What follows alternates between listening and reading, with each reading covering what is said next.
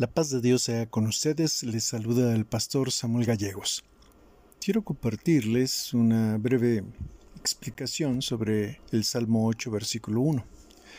El Salmo 8 es uno de los más bellos del Salterio para mí, es, por otra parte, el único que tiene una reflexión existencial sobre quién es el ser humano en el mundo y ante Dios.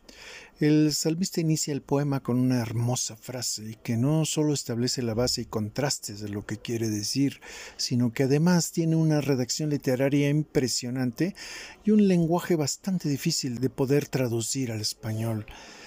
En hebreo se lee así: Yahvé Adoneinu Habe hol haaretz, asher tena otja al hachamaim.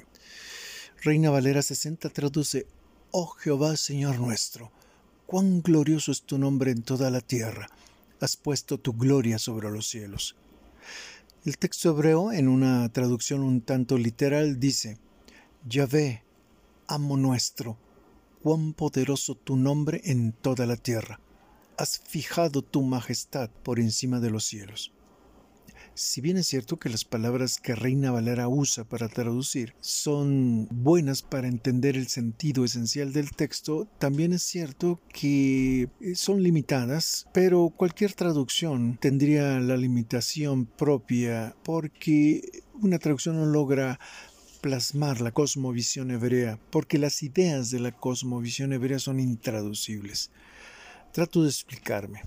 A Dios, además de llamarlo Yahvé o el tetragrama que es impronunciable, no sabemos cómo se dice, el salmista le dice Adoneino, es decir, nuestro amo, nuestro dueño, nuestro patrono, nuestro propietario, nuestro poseedor. El salmista entonces comienza reconociendo que el ser humano, incluido él mismo, tiene un dueño, un amo, esto obviamente tiene muchas implicaciones porque resulta que en esta perspectiva el ser humano se debe en su totalidad a un propietario suyo que es Dios. En consecuencia, el humano no es dueño de sí mismo, ni dueño de nadie, ni dueño de nada.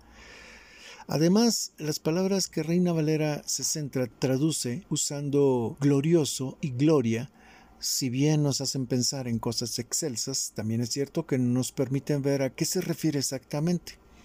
Los términos hebreos hacen referencia a cosas identificables.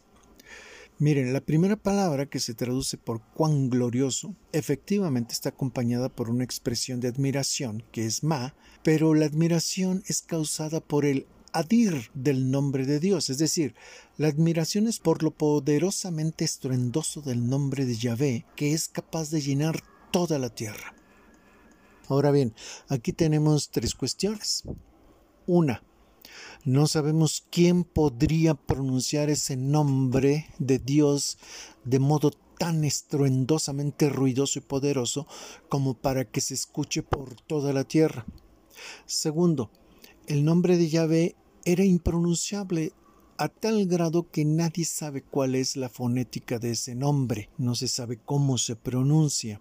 Y tercero, Shem, que es la palabra hebrea para decir nombre, no significa exclusivamente el nombre de alguien, es decir, no se refiere propiamente y siempre a cómo llamamos a alguien. También hace referencia a aquello que está presente de una persona, algo que le pertenezca y que hace que quien lo ve evoque en su memoria o lo haga presente, que haga presente lo más célebre, lo mejor de esa persona.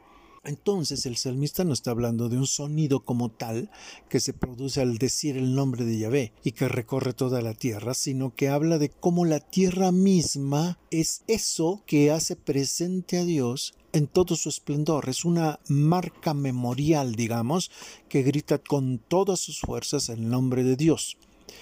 Esto se refuerza porque en hebreo hay un juego de palabras también entre el Shem, que significa nombre, y el Shamaim, que, que se traduce por cielos, y que hace referencia a lo que está elevado o arriba.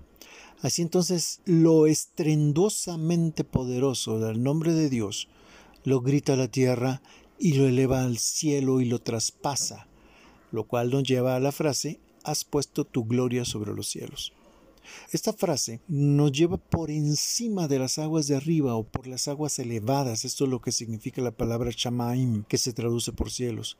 No me meteré en por qué le llaman así al cielo. Lo que me interesa ahora es la idea del salmista que va de la tierra al cielo y lleva el grito poderoso que hace la tierra del nombre de Dios a la majestad, Jod en hebreo, de Yahvé, la cual Yahvé mismo ha dejado fija, Taná, por encima de los cielos. Taná significa fijar y se refiere a, estas transacciones que se tenían en Oriente para eh, el, regateo, digamos, en donde se deja fija una cantidad que se va a pagar por algo. Así que no se trata de dejar fijo en un lugar determinado una cosa, sino de dejar fijo el valor de algo.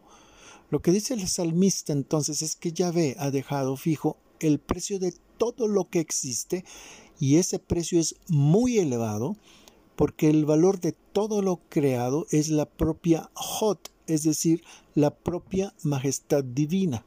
Y todo esto, dicho en resumen, sería Dios es el dueño nuestro y dueño de todo. Está presente en todo lo que existe y todo tiene el valor de Dios mismo. Así pues, una traducción que propongo intentando captar y hacer un resumen de todo lo que les he compartido es la siguiente. Dios, dueño nuestro, tu presencia la grita poderosamente todo el planeta y tu majestad suprema es lo que da valor inamovible y trascendente a todo el universo. Gracias por escuchar. Dios les bendiga.